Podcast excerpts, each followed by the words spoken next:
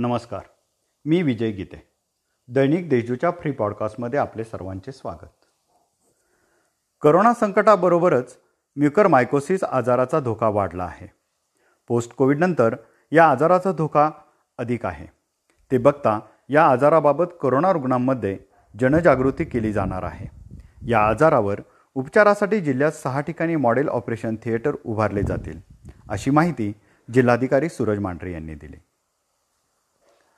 लसीकरण मोहिमेअंतर्गत आतापर्यंत जिल्ह्यात एकूण सहा लाख बासष्ट हजार एकशे एक जणांनी पहिला डोस घेतला असून एक लाख पंच्याण्णव हजार एकशे चौदा जणांनी दुसरा डोस घेतला आहे. आतापर्यंत जिल्ह्यात आठ लाख सत्तावन्न हजार दोनशे पंधरा जणांनी डोस घेतल्याची माहिती जिल्हा प्रशासनाच्या वतीने देण्यात आली.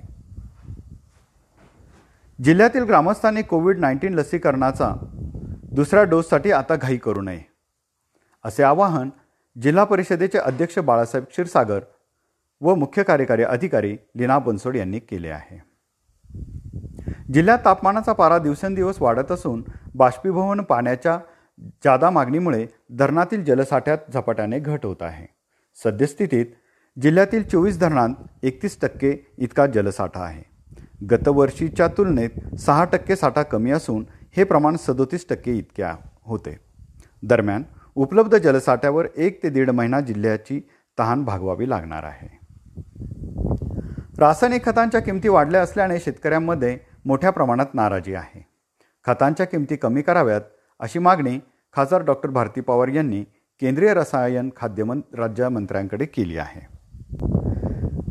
युवा सेनेतर्फे रक्तदान शिबिरे सुरू असून टाकळी रोड शंकरनगर भागात आयोजित रक्त समता रक्तपेढीच्या रक्तदान शिबिरामध्ये शंभरहून अधिक रक्तदात्यांनी रक्तदान करत राष्ट्रीय कार्यात महत्त्वाचे योगदान दिले.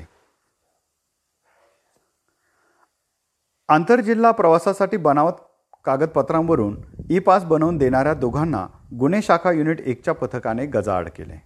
दोघांविरोधात सायबर पोलीस ठाण्यात फसवणुकीचा गुन्हा दाखल करण्यात आला आहे. या होत्या आजच्या काही ठळक घडामोडी. इतरही ताज्या बातम्या वाचण्यासाठी दैनिक देशदूतच्या देशजूत डॉट कॉम या वेबसाईटला भेट द्या. धन्यवाद.